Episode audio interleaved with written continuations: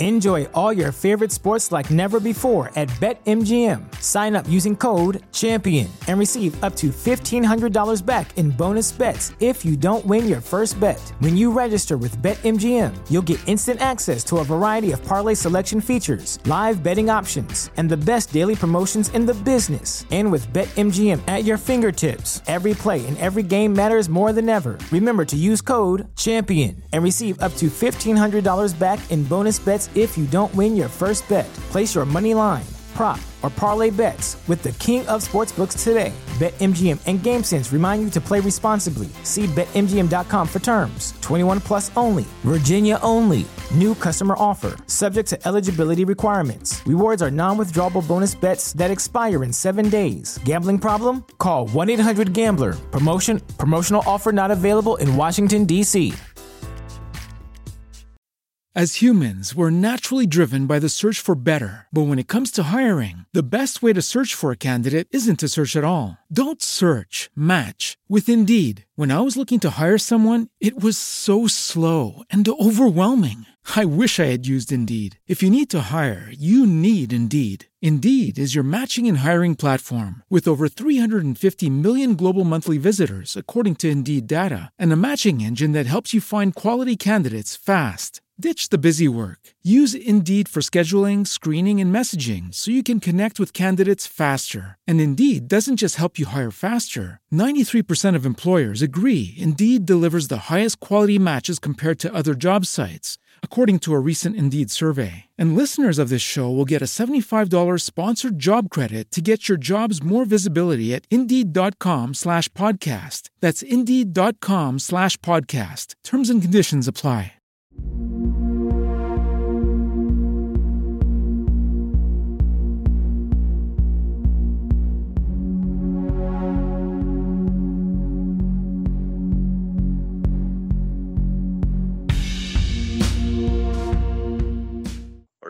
Ready, Howler? No, I'm as not. ready as I'm going to be for a while, anyway, for sure. uh, well, we've been uh, we've been trying to put this this episode together for uh, for a little while. We had such a great response to uh, to Steve, uh, the Army Ranger, when he was on our paranormal episode talking about some crazy stuff.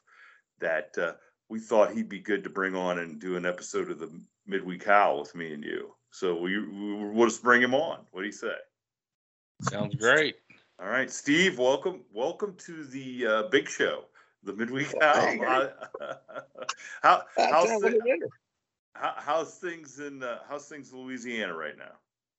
Well, they're hot and dry right now. Even the skeeters are going ahead and, and ha- have hoods over them from the heat. But I'll tell you what, uh, it keeps them from biting us, so we're all right. uh, well, so we kind of talked. We talked a while ago, and you, you know, you had a pretty cool career in the army, and you, you had a real crazy kind of uh, law enforcement career when you got out, and that's why I thought you and the Howler make a good uh, make a good pair. So you you kind of indicated to me you had some uh, some stories from your uh, you know work Oh, yeah. work life Mm. that would be kind of interesting to share. So I mean, you want to you want to want to dive into to some stuff, and we'll, uh, and we'll just we'll just listen, and, and uh, I'm sure the Howler will uh, chime in if he's got something.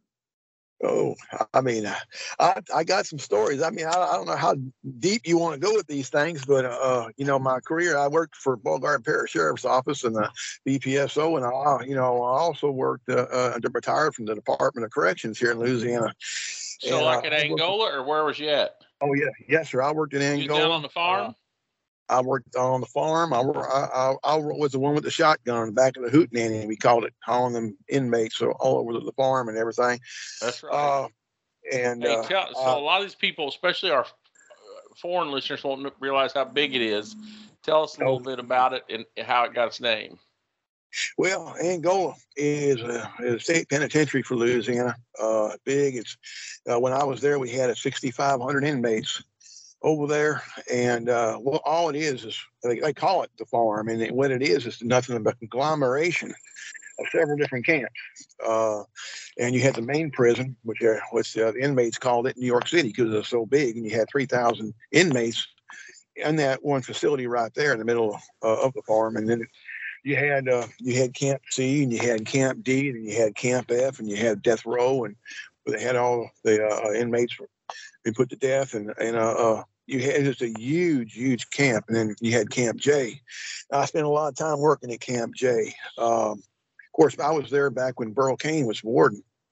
I worked for Burl, Burl Cain for a long time. and also uh, knew his son Nate real well. I worked for him. He was a uh, warden over at AVC, Avoyelles Correctional Center, Cottonport, Louisiana. I worked for him for several years as well.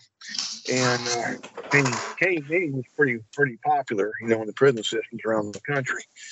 Uh, but uh, over there at uh, in Angola, it was uh, in Camp J. Pretty much uh, when you went in that gate, that front gate, you, you of course, you're you you're ex law enforcement, you know exactly what I'm talking about. You got to be someone different. When you cross that threshold to a compound, you got to be someone different than what you were at home. And you become a per- different person, attitude wise, mentally, everything. And how we say it in law enforcement, and when you cross that threshold, better have it on your mind because it's fixing to bust wide open. You don't know what to expect. It goes from zero to 90, just like that. And um, so working at Camp J, go inside there and we had body count rosters. When you come on new shift, you walk through there and your body count rosters wasn't to go ahead and count the live ones, it was count the dead ones, the ones that got murdered overnight. right. oh, you're, you're walking, I understand, you know, and a lot of people have a hard concept of, well, you know, I, I knew someone in prison for five years, 10 years, and they got out that that's your other kind of prisons. Those are your, you know, class A prisons, and stuff like that. When you got to get into Angola or, you know, in penitentiaries, you're talking about people who got like their lifers. They got two, three, four life sentences. They ain't going nowhere.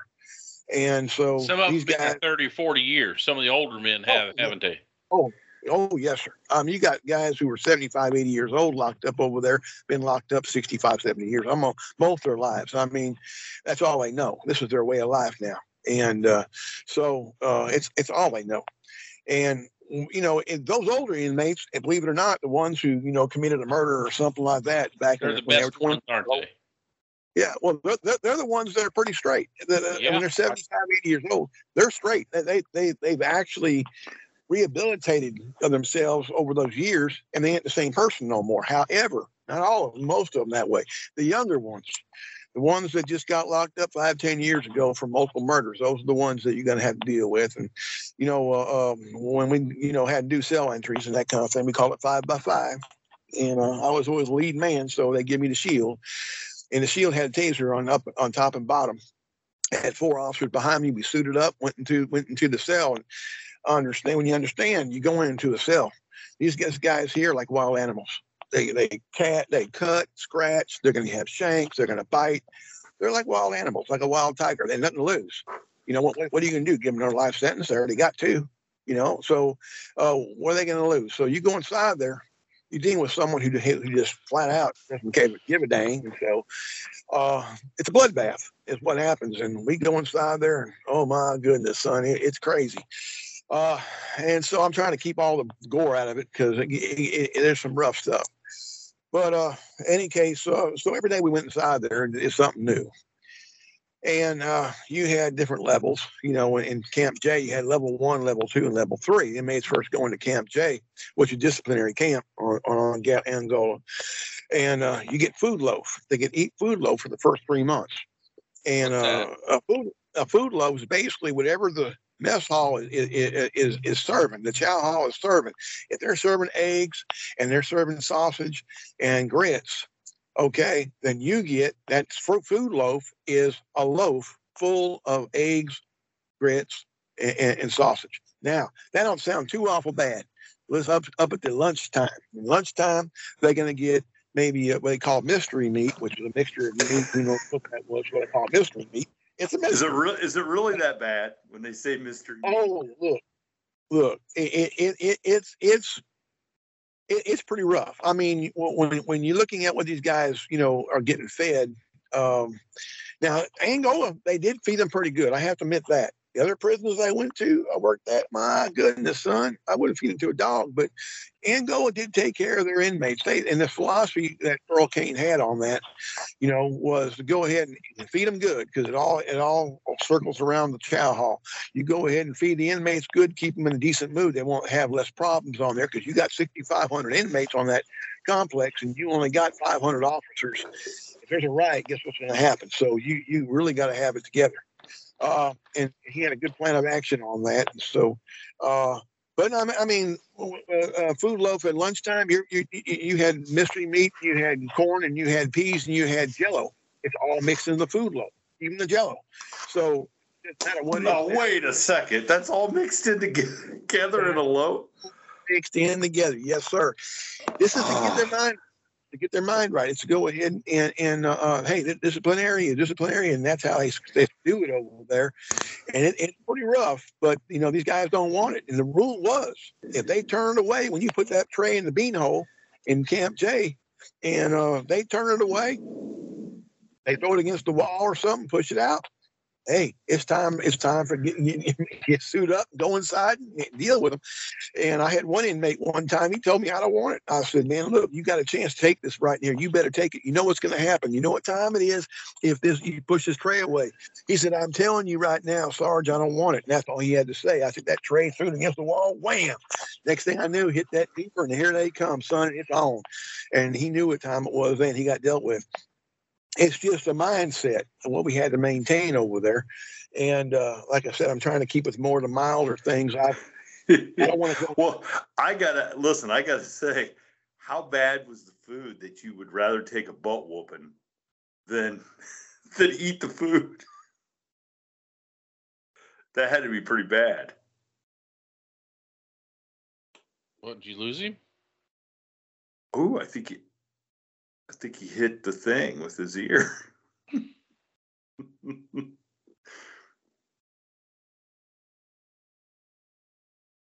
Uh oh. Steve? I see him on. I know, I see him on. I think he hit the thing with his ear.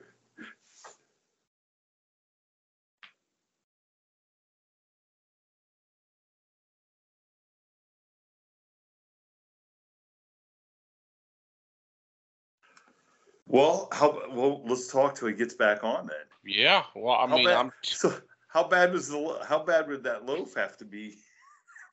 I, you know, I think in some ways it's not. I think it's. I think it's a principle. You know, because a lot of them are upset that they're locked up and they just they don't realize that. You know, it's all fun and games. I don't want to say fun and games. Hey, I'm going to get out. My lawyer's going to beat it. I'm going to beat the rap. The cops are lying, and then they go to finally go to court, and then especially bad, real bad people, right? So when we had bad people at a trial, especially your people, long-term offenders, if they're going to prison for 10 or 20 or 30 years, this the day that they're sh- sentenced, a lot of times, we would take them off the elevator, put them in a cop car, and bring them straight, especially your death row people or your people facing life. With the within 30 minutes of them being sentenced, they are in a car being ha- taken to prison, where they don't mess with them anymore. So then they get to prison, and after two or three days, it's it's it's especially the younger people, it's it's really crossing their mind that I'm it's it's for real now, you know. Oh yeah. so a lot of it, it's just uh, you know, they need to lash out at something, and the only power they have is that food tray. Oh gosh, I but I mean, it doesn't sound like it was any joke. You know what I'm saying? Like you really got beat down for not eating Food. Especially well, that's a real. That's a, I wanted to tell you. I think that prison's about the size of Rhode Island. well, so seven thousand people doesn't do it justice. It's named after Angola, which is where the plantation and the majority of the the original plantation was farmed by black slaves from the country of Angola. That's why it's called Angola. And it's it's one of the toughest prisons in the in the world. Wow.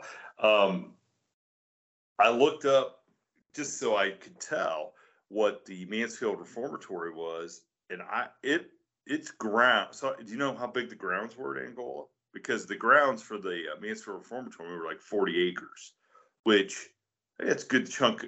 You know, mm-hmm. that's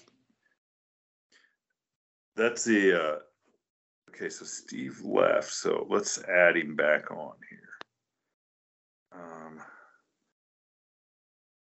everybody's going to get the get to do the they get to play producer with us right now. It's like call call him back. Before you know, and I think Mansfield at one time had about three or four. There we go. Steve, Steve, you're back. All right. I'm, I'm sorry I lost you there. It's it's wood son. I mean, signals out here like the speeders. They fly here, fly there, and you lose it quick. So, so uh, the Howler and I were just kind of talking. You know, how big? How big is was the piece of land there at Angola? Oh, Angola was acres. Uh, it was uh, my goodness. Uh, it was it was oh good God. I can't remember the exact acreage of it. Here, I'm gonna look it up real quick. Because I because I looked up the Mansfield Reformatory, which is here where they you know shot Shawshank and stuff, and it had huh? 40 acres that went with it, and that's pretty good size. But this, this is probably bigger now. I'm, I'm sure it is because we, we used to hunt. Burl Cain used to allow us to hunt deer hunt uh, backside of the compound. Now, uh, it's it's eighteen thousand acres, twenty eight square miles. and How many square miles? Well, it, it, it's it's it's surrounded by the Mississippi River. Goes goes around it, and so uh, it was designed to where they couldn't get off there. So yeah, it's been a lot of acreage. Uh, matter of fact, when you come off of uh, out of, out of St. Francisville, which is uh, where uh, Angola's is, it's it, to the front gate off Highway 66 It's 20 miles to the front gate, nothing but woods. And uh, so it's, it's, it's stationed out there in the middle of nowhere. Um, Good Lord, did anybody? I, I mean, it would it'd be a day and a half after you escaped to just to get to the road. Oh, if they could even make it. And, yeah, exactly how it's designed because it's been there since the 1800s. Uh, it was the uh, oldest oldest uh, compound in the state of Louisiana. And the second oldest compound was uh, Phelps Correctional Center, which was stationed, which was out in DeQuincy, Louisiana. They used to call it Little Angola. I worked there too, believe it or not. So, you know, but it, it was, uh, so uh, that's across the other side of the state. But uh, any case, Angola was massive, and they have the Angola rodeo. Uh, I think every October. Yeah, that's what I was going to say. They was uh, that yeah. warden that you mentioned. He was famous for letting them rodeo there, wasn't he? Oh yeah, and the inmates can make some things. Let me tell you what, uh, them inmates can make. I mean, furniture, uh, uh, things that you you you would. I mean, if they was on the outside, they'd be millionaires because beautiful, beautiful work they do. Of course, that's all they have time to do. You know, they're locked up twenty four seven. So uh, they made them. They have uh, uh, uh, those craft shops all over the compounds where they can go ahead and they can stay up to three, four in the morning. You know, officers, of course, watching them and make their items they're going to do for the for the uh, uh, shows to go ahead and sell in the uh, rodeo. And folks would come from all over Louisiana, Texas, everywhere to go ahead and come to the rodeo and buy buy what they want. Matter of fact, uh, there was an inmate there that uh, he worked for Gibson and uh, guitar company, and uh, he made handmade instruments for Willie Nelson and different singers, entertainers. And uh, when I was there, I was talking to him, and I told him, I said, "Look, uh, he'd been locked up at the time about 36 years, triple homicides, and he wasn't going nowhere." And uh, so uh, he was so good at what he did uh, that Burl Cain had him his own craft shop made. It's the only one he can use. He had a key to it and everything did things by hand, didn't use any equipment, no lathes, nothing. Everything was made by hand. All his instruments was. He was known for that on the outside. Well, I asked him, can you make me a banjo? Because I love playing banjo. And he said, I'll make you a banjo. He said, that one of a kind. We'll never see one like it again. And I said, all right, get after it. So it took him a year. And while I was working there, uh, he'd come by my drop where I was at. He'd come by and show me his progress, what he was doing. Cut it out of, he made it out of a, a curly maple log and uh, the bark on the outside and everything. The, uh, the, the uh, moss still on the outside to this day. It's still on the outside of that banjo, and uh, he put it together by hand. And uh, talk about beautiful. My goodness, he inlaid uh, era, turquoise arrowheads for turning tuning dots and in there and made the neck out of sycamore. Beautiful wood and uh, I play it. In, I play in the church band, so I play it every every Sunday. I go up there and I, I'll play it every once in a while pull out the case. And uh, my goodness, it's just amazing what he did in that year's time. Well, so I mean, so so so so what was his like what was the like what that cost did that cost you anything or he just did it yeah I, he I, I needed four hundred dollars is what I paid him. That's all he was allowed to go ahead and get for it was four hundred dollars, and so I paid him that. They put it in the rodeo just to see what it would do. Uh, uh, Warden Cain told me he said I will just put it here to see what it'll draw. He said we're not as far as you know ribbon wise. They they judge everything, all the things that you know furniture and such they make, and they put it in there in the, in the ribbon in the in the rodeo, and it won the blue ribbon, you know overall. And so uh, I was really proud of that, and, and uh, it, it, just uh, my goodness, what a talent! And, and these guys have got tremendous talents. I wonder so, if that. guy I wonder if there's any of uh, those. If that if there's any of those guys guitar that guy's guitars out there. Like, have you? Uh, did it have a uh, a brand or a name attached to it? Oh, he like, put his name on it. He he engraved his name with a burner, you know, on the head uh, uh of the banjo, and uh, he went ahead and that's all he did. Everything was personally made by him, and uh, he made uh, one of my partners uh, where I worked with over there, another officer, doesn't play guitar, but he said, "Can you make me a guitar?" And he, and he smoked cigars.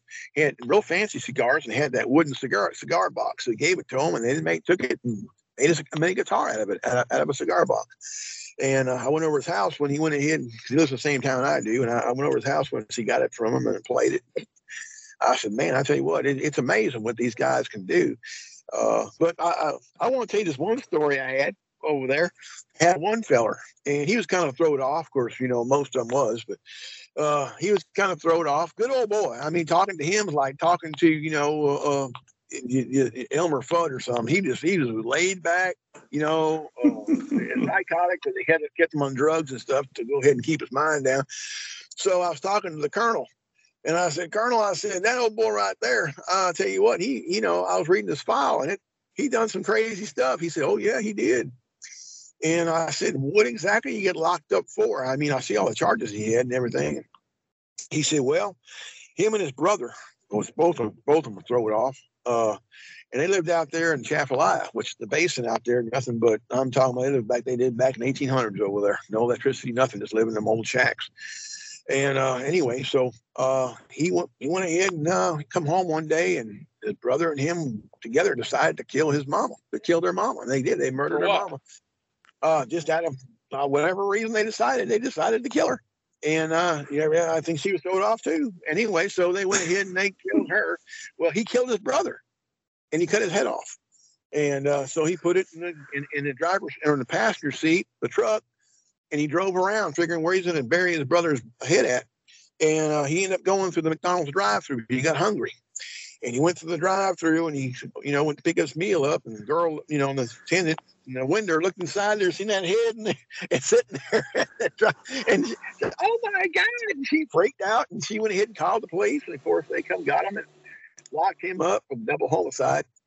And uh, of course, he had all kind of other charges too.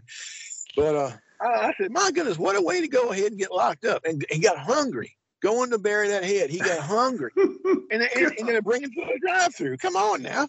And, he, and, the ironic thing is, is then he had to go to prison and eat that big loaf of stuff. I mean, that, oh, he was man, never hungry, never hungry uh, again. I reckon not. I'll tell you what. and you know, it, it's something. Now, of course, when I when I met him, you know, seen him, he was already at camp at camp uh, Camp C which was uh, more of a at the time more of more of a trustee camp. So he'd worked his way up to trustee, and he was working in the carpenter shop over there, and making he can make them good, I'm beautiful, beautiful things he can make. But all of them are that way. But uh, how do you get? How do you work your way up from killing your mom and cutting your brother's head off? Uh, being a trustee to where they get you into the woodworking shop and give you something else you could use to cut somebody else's head off. It, it's it's crazy. It makes no sense. It really doesn't. Most uh, of it is you know, drug induced. A lot of that's drug induced, yeah, isn't it? Yeah, yeah, a lot of it is. And, you know, of course, when they end up going to court and everything like that, you know, their attorney will go ahead and down you know, talk things down and end up going ahead and dismissing some charges, going ahead and knocking some charges down from, you know, from uh, homicide to manslaughter or whatever, and they go ahead and that's how they do it. I mean, it's it's it's it's crazy how the legal system works. Here in Louisiana, it's all based on the old Napoleon law, so we have some strange, really wild, wild laws here, and uh, so it, it, it, it's just you know it's hard to understand but it's just how they do it. And uh, of course they stay there for life. They ain't going nowhere. Now they do have a lot of you know life the ones the lifers that are going ahead and getting put to death. Of course they're on death row, and death row is over at Camp F, and uh, so it's funny how that is because you have the biggest trustee camp of Camp F, the biggest trustee camp. That's that's the camp the, the trustees for the for the wardens and everything uh, are there at Camp F, and right behind the back and the front end, the back end of Camp F is is death row where all your inmates are that you know they're there for years before they get put to death, but uh, that's where they hunker down and stay. Uh, and so it's, it's just it's kind of weird how they have it all set up. Again, Angola is not just one one facility; it's it's many facilities on on at 18,000 acres. It's, it's it's just spread out, and some of those camps are a mile, two miles, three miles apart.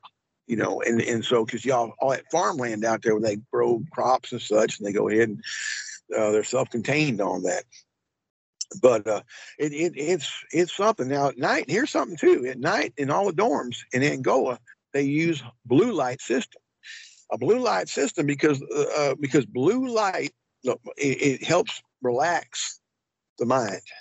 So it, it kind of, you know, the psychotic part of it is it kind of keeps them mellowed out at nighttime, keeps the rapes down, murders down. Of course, it don't help a whole lot because uh, we we go through there and you know man. We go, we, we they, they nighttime they they kill each other still, so it, that doesn't help much. And Shanks, a lot of your inmates will go ahead and weave books and magazines under their blankets to go ahead when they sleep at night. So that when inmate gets up to jig them with a, with a shank, you know they'll have a chance to get away. And uh, so it, it's it's uh, some crazy things there. Um, you know, and in the officers, you got one officer per dorm. You got 95 inmates in a dorm and one officer inside there with a radio. That's all he's got. He hasn't got any, he hasn't got a weapon. He hasn't got any handcuffs. He hasn't got anything at all. You have a key lieutenant that could, pretty much walks the hallways. And if someone knocks on the dorm door, officer or an inmate, he un- unlocks. He has the only one that has the key to the dorm door and unlocks it. So it's actually a safety hazard for the one officer locked inside there. But uh, is how DOC works, you know, in different camps. Wow. So uh, that's that that would um yeah. that'd be a little scary. I got to admit. It, it One is. guy it, to 95, you wouldn't stand much of a chance.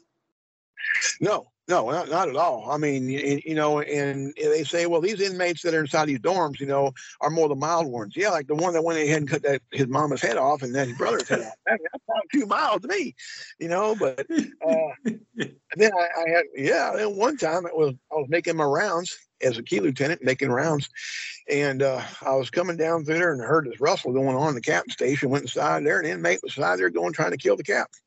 So I took him down, went ahead and slammed him against the wall, brick wall, and uh, knocked his teeth out. And uh, oh, gosh. broke his denture. So I, I, I, took him down and everything. And, and uh, so the captain, oh man, he said, I appreciate you. I appreciate you. I said, man, look, I said, I heard the ruckus come inside here. I just went ahead and got him. So we handcuffed him, took him to, he had to take him to the hospital over there. They had their own hospital on Angola Medical Center and took him over there for the inmates. And they doctored him up and took him to Camp J, locked him up over there. He does it does it like how, okay, so how was he was he just trying to choke the guy out or what? what did he have a weapon? No, he had a shank. He had a shank. And he was trying so, to get him with that shank. And yeah. so you do, and so you being in the prison didn't have a weapon. No, all I all I had was handcuffs. So I had basically, so basically, you can't just shoot him. You got to beat him off. And yeah, he didn't I mean, have a gun. Yeah, yeah. no, you can't have, yeah, you can't have a gun on, on, a prison compound. Even the, if the FBI or or any kind of you know even outside law enforcement comes in the compound, they have to turn the weapons in, you know, in the gate before they go ahead and uh, they can't bring it on, on a compound. But uh, uh, but yeah, I mean, you know, so there's no weapons at all. Yeah, I mean, you ha- you have Fox Five you can use to go ahead and spray them down with or something. But uh, uh I didn't have time, even time to do that. I just had to grab them and go ahead and deal with them and, and uh, handle them. Yeah, so, so basically, basically, you're exposing yourself to the same shank that the sergeant was right. Get geez, exactly. out. So it's it's it's you know we, we kind of watch each other's back. It's kind of a brotherhood right there. When you're in law enforcement, you're watching your brother's back, and that's how you do it. Uh, and we always have to think, you know, in law enforcement, it doesn't matter whether you're sheriff department, whether you're state trooper, whether you work in DOC, FBI, DEA, whatever you're working in law enforcement. The number one thing is public safety. That's the number one obligation is public safety, and so we have to always keep that in mind, you know, and uh, that's what we got to do. But it's it's you know, and, and like I say, I, I try to keep away from all the real gory stuff because I can I don't want to do that because y'all be puking everywhere if I tell you the stories. I really, but I mean, it, it, it's crazy we deal with. I mean, it's a horror story type stuff that you might see on sci-fi, but.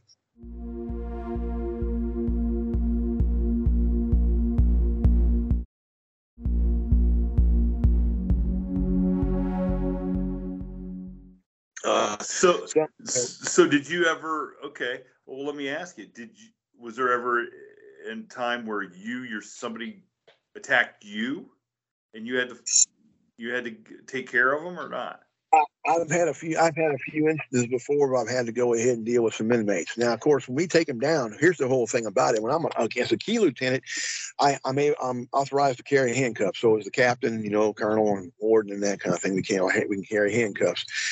Uh, and uh, so I had one instance where I had to go ahead and deal with an inmate. Went ahead and took him down and, and handcuffed him. Once you once you have him, uh, you have him secured, you know, and in handcuffs. Uh, you know, you cannot. That's it. You know, DOC policy says you got to go ahead and back off. You can pick them up, go ahead and, and take them where you need to take them to, but you can no longer go ahead and whoop on them or, you know, uh, use a level of force on them. You have to go ahead and just, uh, you know, have them restrained and call for backup handle them yourself, take them to cell block and that's what we got to do. And I mean, yeah, I've, I've had to do that. You know, it's it's just one of the things, part of the job you got to do. Uh, inmates are always trying to run, always trying to run, trying to run games on your mind. You know, trying to run games on the newer officers, and do that, and talk them into bringing drugs in or something like that. And that causes a lot of problems there too. So, but uh, it's it's a, it's a it's a game. It's a city in a city is all it is, and and uh, every prison is that way. I mean, even the smaller prisons I worked in are that way. Uh, you know, and uh, uh, the best the best prison I worked in before that was the safest prison for the officers and the inmates both was Phelps Correctional in DeQuincy, which was considered called Little Angola at the time, but um, it only had a thousand inmates on it. We had 800 officers, and uh, it was it was very strict. It was it was the you know Marine Corps of DOC, and it was it, it was uh, I mean strict, strict, strict, and uh, which was very good. And so a lot of inmates over there. Now, why is that? Because the inmates they had, or why? Uh, because the inmates there only the uh, inmates uh, on that compound could only have no more than ten years okay, a 10 year sentence. So they had more than 10 years, they have to go over to, D, you know, DCI or they had to go to Angola or they had to go to Wolves. Oh, those compounds there, they can, they can have 30, 40, 50, 60 years, you know, or, and of course, lifers have to go to Angola. But uh, uh, every compound was set on upon its own rules. But even the inmates that had two or three, four years, those are the worst ones. Believe it or not, those are the worst ones. Those are the ones that, you know, the knuckleheads. We call them uh, crash dummies. They get locked up a couple years, go out, commit another crime, come back in again. You see them the next year to come back again, and those are the ones we had to deal with. And uh, had one, had one, you know, that uh, I was, uh, man, we're working over here at, at uh, Phelps Correctional. I was a captain, so I was making my rounds, and I come out the back door of the kitchen on the walk, and uh, one of my officers had an inmate there, and he had a big old, big old hairdo. You know, they ain't allowed to have their hair so long and uh, he had him handcuffed and he was taken. But the, the thing about it was, the inmate was wiggling like a wiggle worm, trying to get away from him, cussing him, screaming him. I went ahead and snatched him up. They all knew who I was. Uh, you know, uh, I, I, was, they call me Big Swole was my name in DOC here in Louisiana because I've always been kind of, I was in bodybuilding for years, my younger years. So, you know, I, I love to deal with those inmates. And so I'd go ahead and I'd snatch them up. I told the officer, I said, I got him from here and I had him on chicken chicken wing, and I went ahead and took him down the walkways. About man, it's probably about 300 yards across the walk down the walk to the other side of the compound where the cell block was. And I had him. He was going, "Hey, Cap, my my back's hurting." I said, "That's too bad, too sad, son. You act up with me. This is what you get. Catch a cut, take your lick." So I got down to the cell block, and uh, he started, "Oh, I'm gonna whoop you. I'm gonna whoop you when you get these handcuffs on me." I said, "Son, you can get chance. You're gonna have your chance. I promise you." So I went to him on cell 13 lower left and threw him inside there. And I told the officer at the desk, I said, go ahead and close the gate, close the gate. I threw him inside there. I said, back the bars, put your hands behind your back. Pull him to pull him handcuffs off. He refused to put his hands to the bars. I said, I'm gonna ask you one more time, son. And he said, he said, ah, he's there cussing me out and all this and. I said, fine. I said, I'll see you tomorrow morning. He said, you ain't leaving with his handcuffs on. My hand will swell up. I said, tomorrow morning, I'll see you. We'll, we'll, we'll get your mind right. Next morning, I came inside and made my rounds. And guess what? His hands were swelled up. He was crying like a little baby. I said, son, I'm going to ask you one more time. Put your hands in the beanhole. And I'm going to walk away for another day. He said, here you go, Captain. Here you go. And he put his hands through there. I took handcuffs off. I said, we, we got your mind right yet? He, he said, yes, sir. I said, we can get your haircut now. He said, no, sir, I ain't getting my hair cut. And I said, yes, you are. So he said, no, you ain't. He said, ain't no one cutting my hair. I said, oh, trust me. Enjoy all your favorite sports like never before at BetMGM. Sign up using code CHAMPION and receive up to $1,500 back in bonus bets if you don't win your first bet. When you register with BetMGM, you'll get instant access to a variety of parlay selection features, live betting options, and the best daily promotions in the business. And with BetMGM at your fingertips, every play and every game matters more than ever. Remember to use code CHAMPION and receive up to $1,500 back in bonus bets if you don't win your first bet. Place your money line, prop, or parlay bets with the king of sportsbooks today. BetMGM and GameSense remind you to play responsibly. See BetMGM.com for terms. 21 plus only, Virginia only. New customer offer, subject to eligibility requirements. Rewards are non withdrawable bonus bets that expire in seven days. Gambling problem? Call 1 800 Gambler. Promotion, promotional offer not available in Washington, D.C. As humans, we're naturally driven by the search for better. But when it comes to hiring, the best way to search for a candidate isn't to search at all. Don't search, match with Indeed. When I was looking to hire someone, it was so slow and overwhelming. I wish I had used Indeed. If you need to hire, you need Indeed. Indeed is your matching and hiring platform with over 350 million global monthly visitors, according to Indeed data, and a matching engine that helps you find quality candidates fast. Ditch the busy work. Use Indeed for scheduling, screening, and messaging so you can connect with candidates faster. And Indeed doesn't just help you hire faster. 93% of employers agree Indeed delivers the highest quality matches compared to other job sites, according to a recent Indeed survey. And listeners of this show will get a $75 sponsored job credit to get your jobs more visibility at Indeed.com slash podcast. That's Indeed.com slash podcast. Terms and conditions apply. So I called up down to the, the, the, station, the unit, unit two, and I said, I want the barber down here with his equipment right now. Still block ASAP. Yes, sir. They sent him down there. Here he come. He said, okay. He said, uh, I need a chair out here, Cap, And so I can go ahead and cut his hair. I said, no one said you're going to cut his hair. He said, well, why'd you call me down here, Cap? I said, I called you down for your equipment. I'm going to cut his hair. Boy, man, looked at me. And he, I, I said, I ain't no barber, son. I said, you're in for a shocker rolled that gate. I went inside their son, tackled him down, had him in a headlock, had him down. That electro shears went over that head, son, nice and smooth and bald, son. He was telling us the boss and Mr. T all together. Yes, sir. And he was crying, crying, my due, my due. I said, don't worry, son. I'll sweep it up, put an envelope for you when I'm done. and I did. Look, I mean, that's how we had to deal with these fellers. I mean, it was just that way. And, and it's just, you know. But I, I mean, I, hey, but we had to stay on top of it. You know, uh, you, you're ex law enforcement. You know what I'm talking about. You got, you know, you got to maintain that that discipline at disciplinary level, and you have to at all times. And uh, we have to go ahead and, you know, I don't, I don't dog them. I don't go. I never went ahead and treated them wrong. You know, if they was, we joke around with the ones that was good, but when they one of the women knuckleheads, we dealt with them. You know how you had to do it. Mm-hmm. Howard, did you ever give? Did you ever give anybody a headlock haircut? I mean, I'm gonna tell you, probably not really the worst thing. When he keeps saying beanhole, I'll tell you what it reminds me of. Yeah. Now, you guys, you will know what I'm talking about. You had uh, those steel doors. I don't remember who made them jails, but you remember had the big Folgers yeah. flat keys. Remember what I'm talking about? Yes, sir. Yes, sir. They were made. They were actually made in Ohio, I believe, weren't they? Yeah, you know what I'm I talking about when I say the yeah, Folgers yeah. flat keys. Right. So right. right. there by our booking desk, we had a holding one, holding two, and it was it was concrete. Right. That's about the best way I can explain it. The bunks mm-hmm. there was there was three bunks, mm-hmm. Uh, you know, there, there was a little toilet and sink combination out of stainless steel. You know how they look.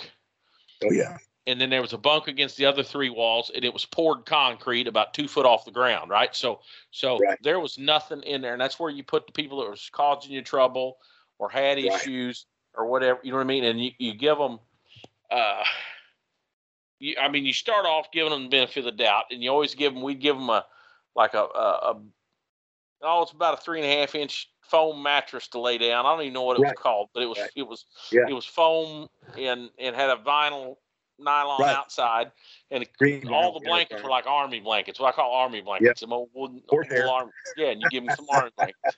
So anyway, police department brought this crazy guy in. I don't remember what his issue was, but we put him in holding one. It- usually, when the police department would show up, there's a difference. If you had rural law enforcement, if you had a deputy sheriff or state trooper that was out there by himself, he really doesn't. He handles people different than the police department that could have nine police officers there in two minutes. You know what I mean? So right, right. so the police, the sheriffs, and the dep- and the troopers almost never brought anybody wound up because they can't let people get out of control or they don't mess with people out there on the side of the road by themselves because they'll get their ass kicked. Right. So, but the police department's a whole nother animal. So these police department, when you, I look at the mirror, you know, dispatch, you call me and say, hey, they're bringing one up. So you look in the alley, and when you see three four, five black and white cop cars pull up, you know something's up.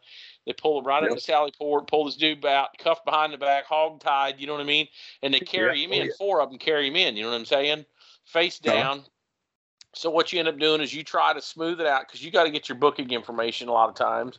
And so anyway, this guy went and holding one. He was mad and drunk when we put him in there, and it didn't get no better. He was just insane. Well, he's got a panic button that he can push in there that'll call out. You know what I mean? And then oh, it- right. there's there's different people within the institution. It's not really a true institution. It's a jail on the back of a big office building. So, Right. but when he pushes that emergency button, the people in dispatch and the people upstairs, it freezes their screen where they can't do anything until they clear that emergency button. Does that make sense? Yep. Oh, yep. Oh, yeah. So so he keeps every two or three minutes he's got to push that button and he's wanting out. He's wanting his phone call. He knows his rights. This is bullshit. You know, he just he's just fucking insane. The problem Right. is it was the summertime and you can take a jail in the city in the summertime it can be it can be brutal because because Oh, yeah. there's three, four, five of them. You'd bring them in there. We had pipe benches, and and they Right. would oh, bring them inside, and you're cuffing them to pipe benches uh, away from each other until you can get them all sorted out. You know, they're stacking up like cordwood, kind of. You know, Oh yeah. and uh, Yeah. He kept pushing that button, and the dispatcher's calling me saying, "Hey, can't you do something?" And I'm saying, "Hey, dude, don't push that button no more." On and on and on and on. Well, I'll never forget these two troopers I ended up working with later brought these drunks in at the time that I walked over there and he pushed that emergency button and I opened that. Remember, it had a like a metal, little metal peephole door that you'd open, you could see in. You know what I mean? Right. And I opened that door and he's face to face with him and he's yelling some bunch of shit. And I said, Hey, if you push that button one more time, the only thing I got's a base. And this is about probably 92. And remember Oh. when pepper spray first first come out? You know what I mean? It Oh, was yeah. like it was like the we we just you just thought it worked on everything. Miracle. It was a miracle medicine. hun- hundred thou- hundred thousand Scovilles. It wasn't much. Yeah, it was like miracle medicine, right? Right. When I see these people, these cops nowadays shooting dogs, I'm thinking, don't they give y'all pepper spray? Because you hit a dog with pepper spray and he'll never walk near a uniform again. Ever. Right. Ever. Right. And uh, uh, so I walked over there and I opened that door, that little peephole, and I said, You hit that button one more time, I'm going to mace the shit out of you. Yep. And he starts, Screw you, blah, blah, blah. I know my rights. I don't.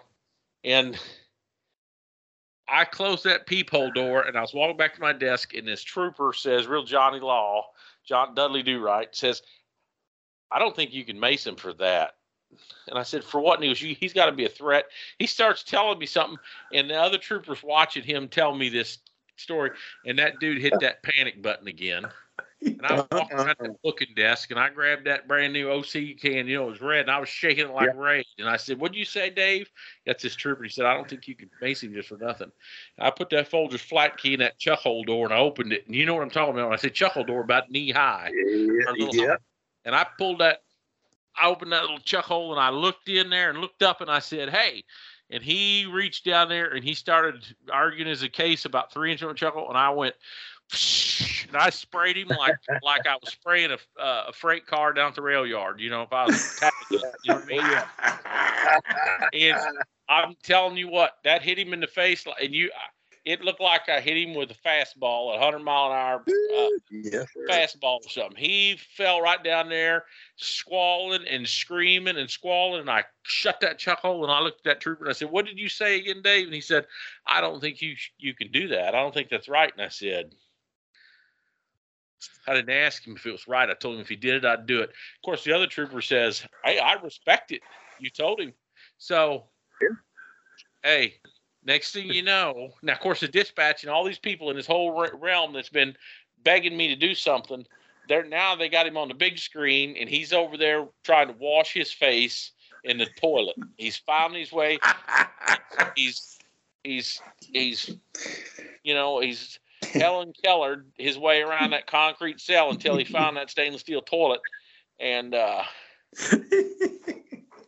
uh-huh and he never hit that call button again.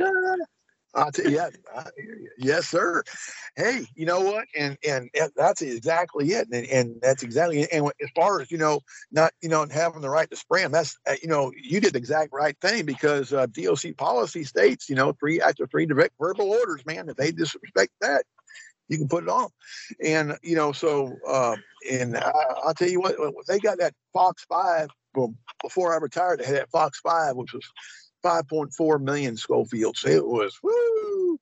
And so that stuff we had uh, right there, we had to get sprayed with it, you know, because in case an inmate died, you know. Oh yeah, I've been court, sprayed, uh huh. You know, we had to say, well, we we didn't get, you know, we didn't. But uh, uh any case, so uh, we didn't die, so you know, it, and so it wasn't considered a late lethal weapon. Some states it is, but uh, Fox Five was bad stuff. We sprayed. Oh, I, I, I, I, man, in the cell block we had this. We had the fogger.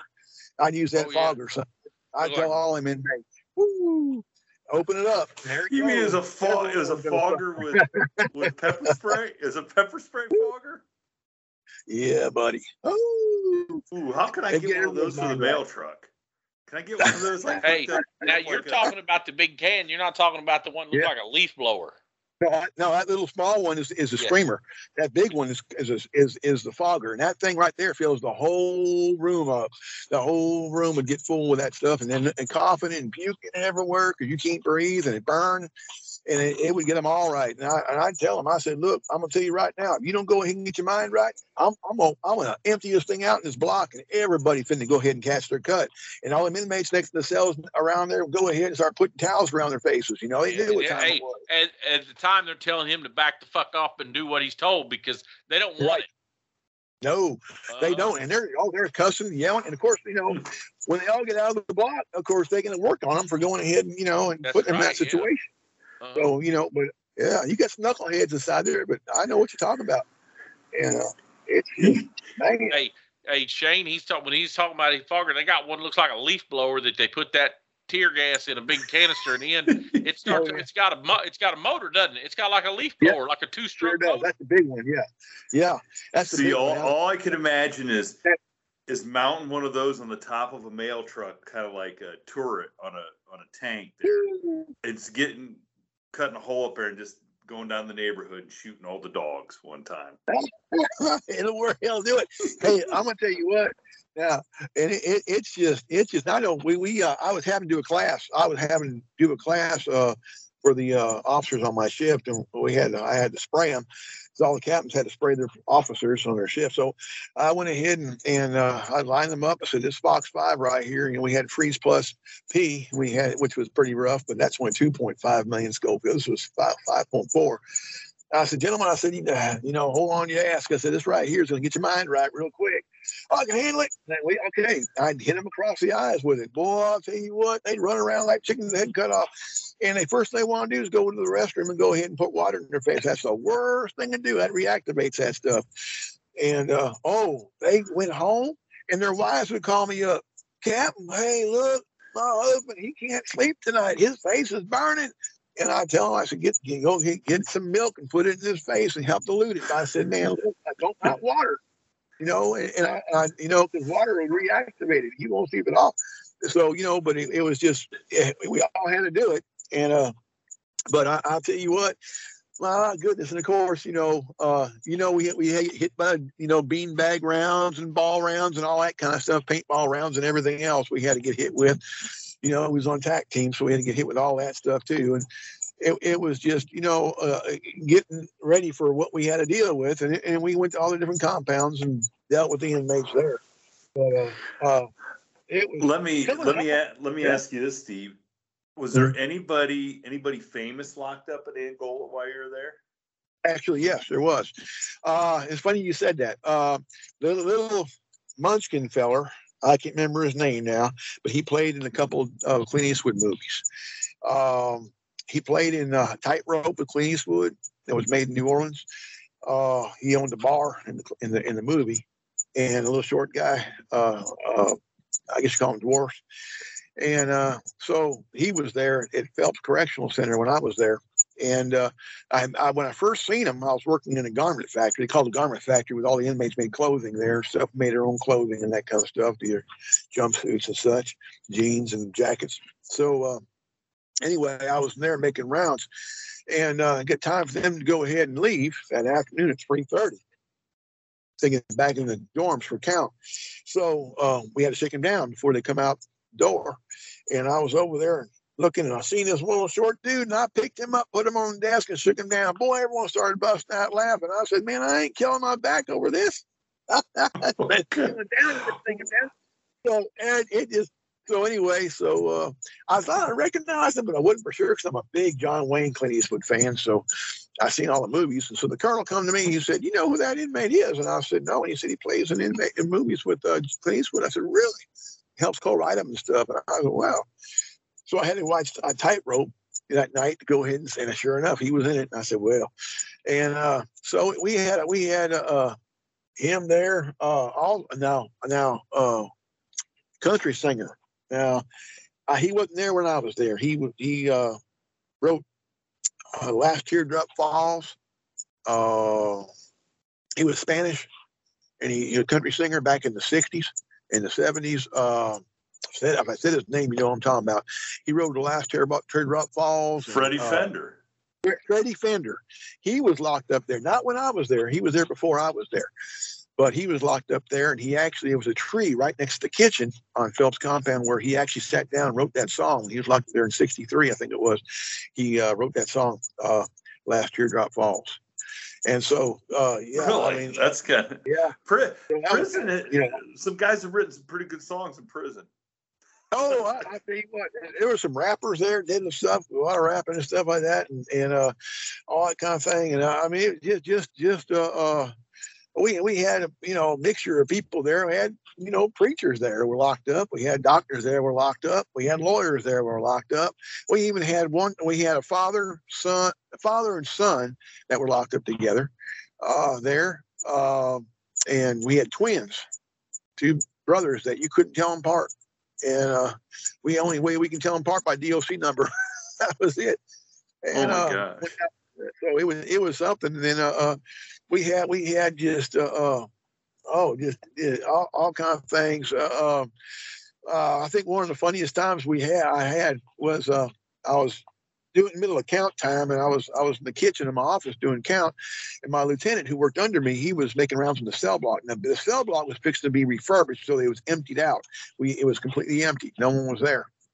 No officer no inmates nothing he's making rounds through there. We've had a lot of instances, you know, ghosts and that kind of thing in there, people seeing ghosts and hearing noises and everything. Well, me and my, my, my lieutenant, we played jokes with each other all the time, try to keep things light. So, you know, of course, Captain Keys, you got every kind of key you got on there. You got 20 some big old keys on there, it's rattling together in brass keys and making a racket. Hear him come a mile away. Well, anyway, he's making rounds up there, and I was doing the count in the kitchen across the compound. He called me up, or uh, he called me up, said, Cap, where you at? And I said, I'm over here in the kitchen. No, you ain't. You're in the cell block with me. I said, No, I ain't. I'm doing count in the kitchen. He said, No, you. I hear your keys rattling, son. He said, You you playing a joke on me? I said, No, sir, I ain't playing a joke on you. I'm doing count in the kitchen. And he said, I hear your keys. Whose keys is it? I said, Well, go look and find out. He went around because it was double tier cell block. He went up lower right, left, lower left. he went upper right, upper left, looking for wherever it was. He couldn't find nobody. So he come back to the kitchen. He said, Cap, he said, I swear I heard keys rattling in that kitchen, in that cell block. I said, people hear things all the time inside there. And he said, it wasn't you. I said, well, I'm right here. Been here all along. And uh, he said, oh my God, is that ghost? And I said, I reckon so. but hey, I mean, there, there, there's some things that uh, with steps behind me in the warehouse. I've, I've heard all kind of things, you know, and we've heard all kind of stories. And uh, so, because Phelps Compound has been there since 1954, it was built in 54.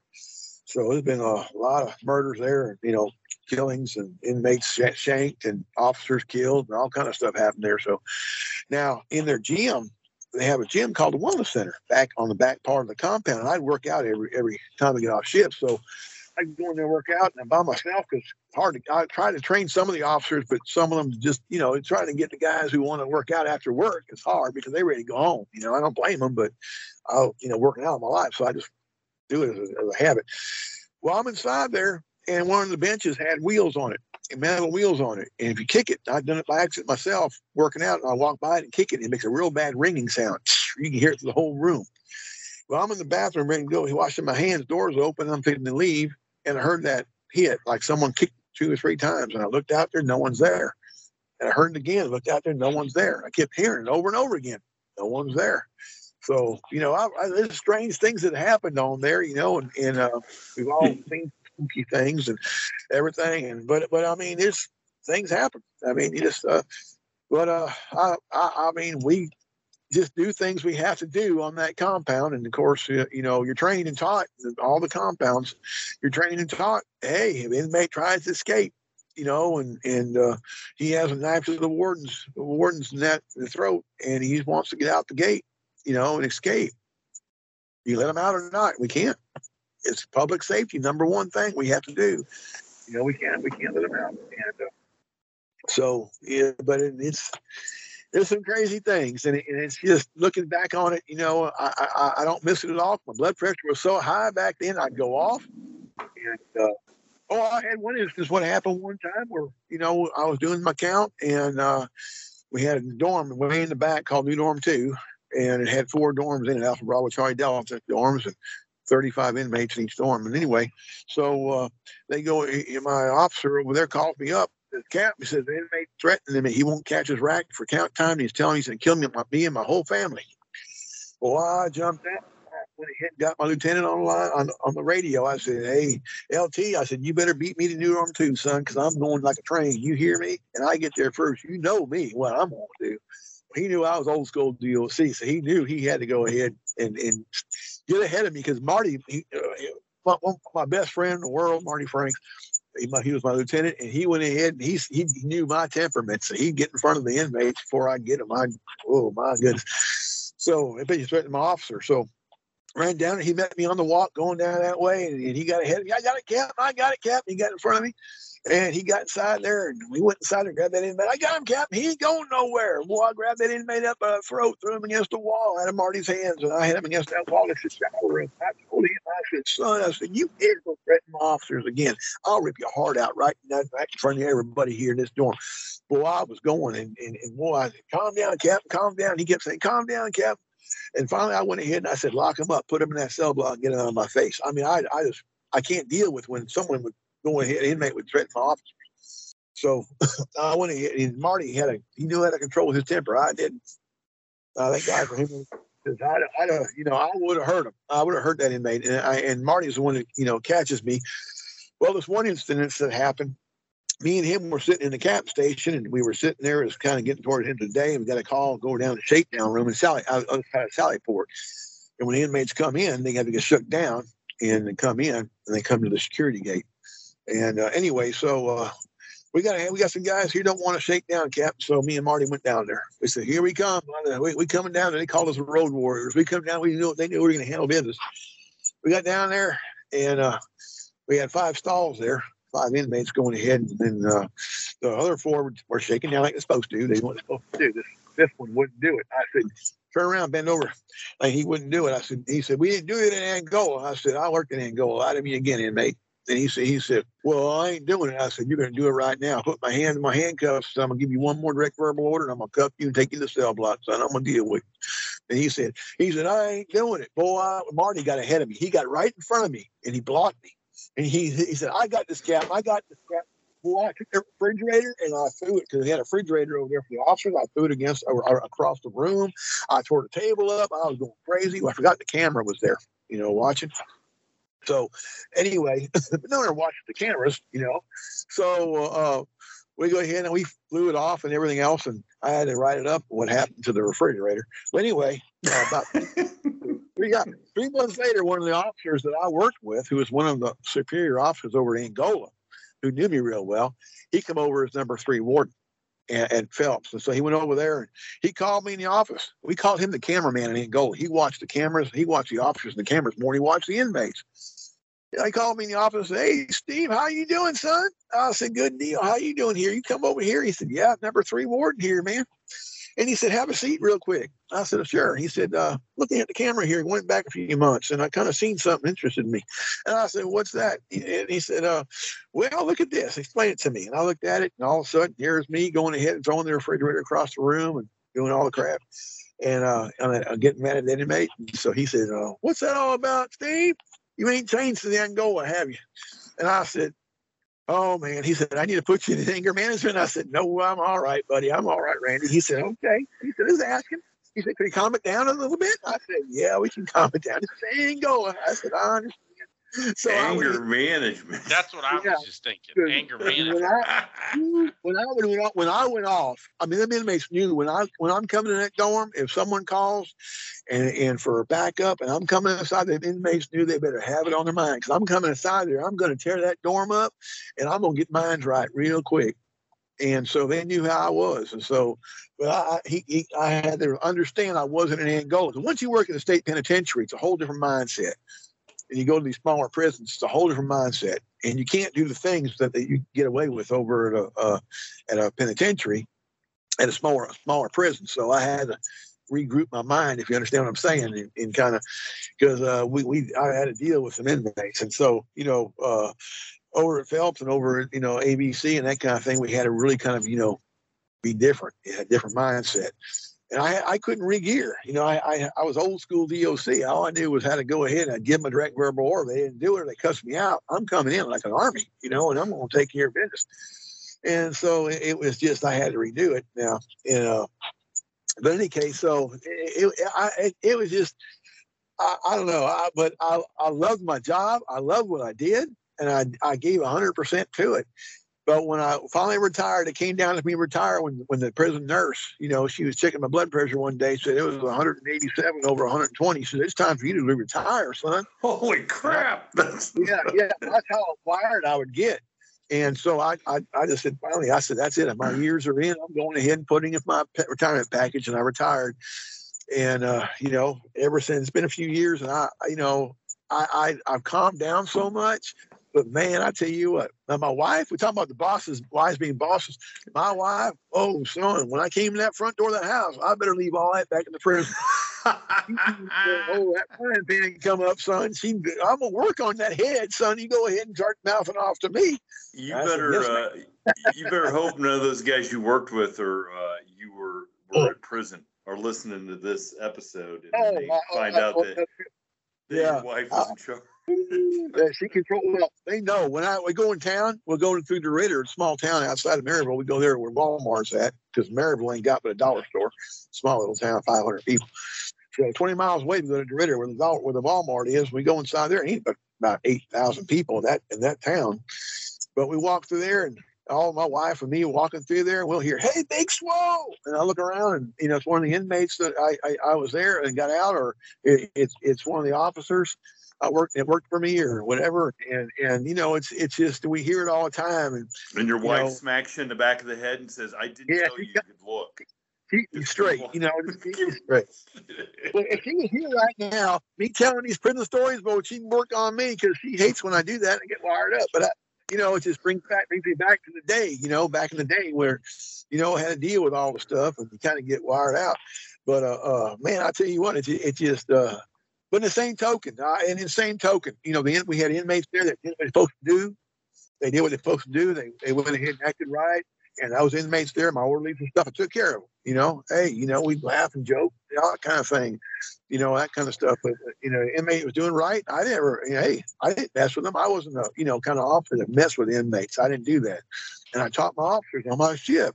I said, look, I said, you know, they got to be dealt with. You deal with them.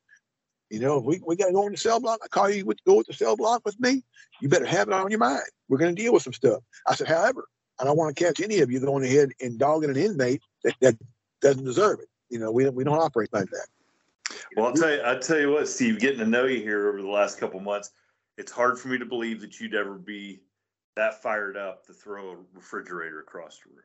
Well, I, I would I, I actually, and it, it's all on the camera, and everyone. It's uh, since I retired. When I go back, my, my son is actually a warden over there now, at the same compound, and uh, he he says, "Oh man," he said, "Pop, they talk about you all the time. You know how how how that you know camera when you threw it across the room." Well, the, the end of the story was uh, the warden went ahead uh, he went ahead and brought that refrigerator up front, put it in the, in the roll call room in the front of the prison, and he put a sign on it that said PC and you know what PC means, specific custody, and uh, it was a joke, you know, on you know everyone.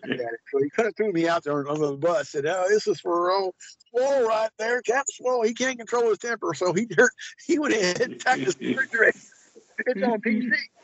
So I had to, I had to looked at him and said, "I am under control. I meant to do that."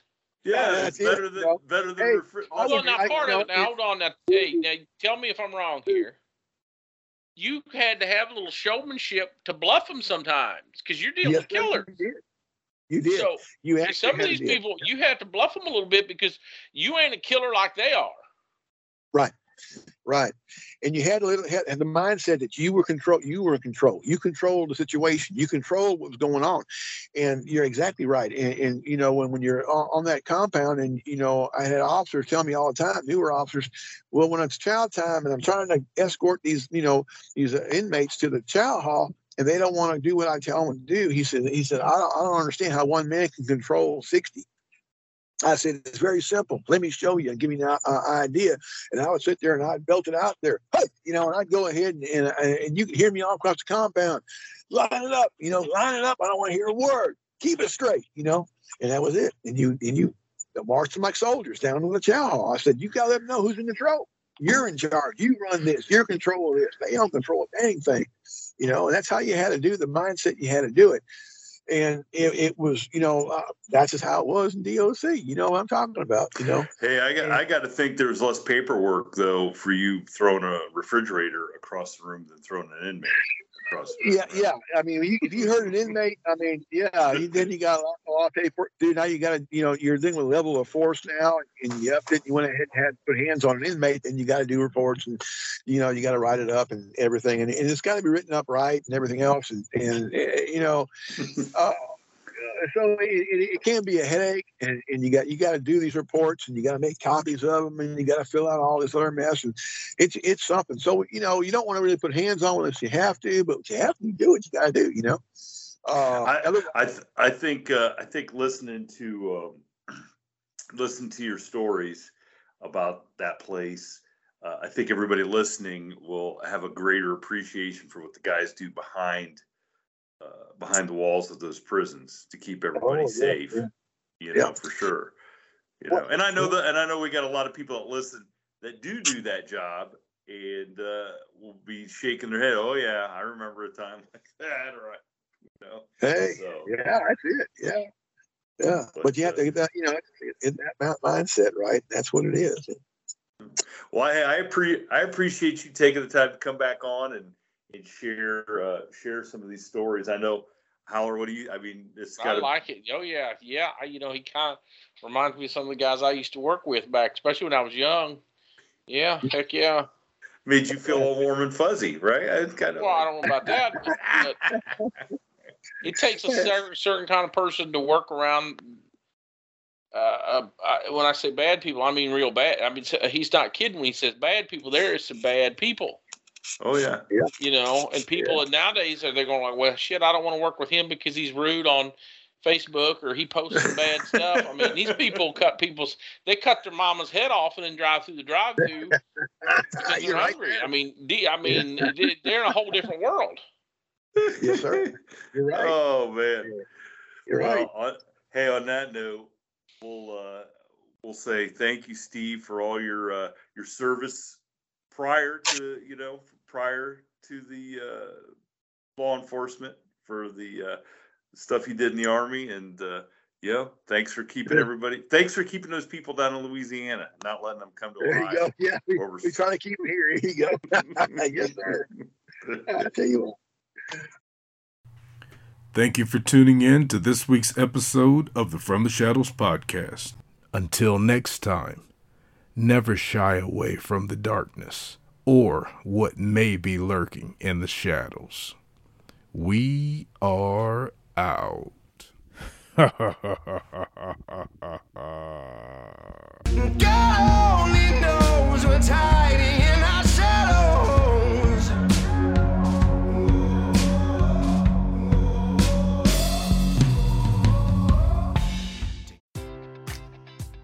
Enjoy all your favorite sports like never before at BetMGM. Sign up using code CHAMPION and receive up to $1,500 back in bonus bets if you don't win your first bet. When you register with BetMGM, you'll get instant access to a variety of parlay selection features, live betting options, and the best daily promotions in the business. And with BetMGM at your fingertips, every play and every game matters more than ever. Remember to use code CHAMPION and receive up to $1,500 back in bonus bets if you don't win your first bet. Place your money line, prop, or parlay bets with the king of sportsbooks today. BetMGM and GameSense remind you to play responsibly. See BetMGM.com for terms. 21 plus only. Virginia only. New customer offer. Subject to eligibility requirements. Rewards are non withdrawable bonus bets that expire in seven days. Gambling problem? Call 1 800 Gambler. Promotion. Promotional offer not available in Washington, D.C.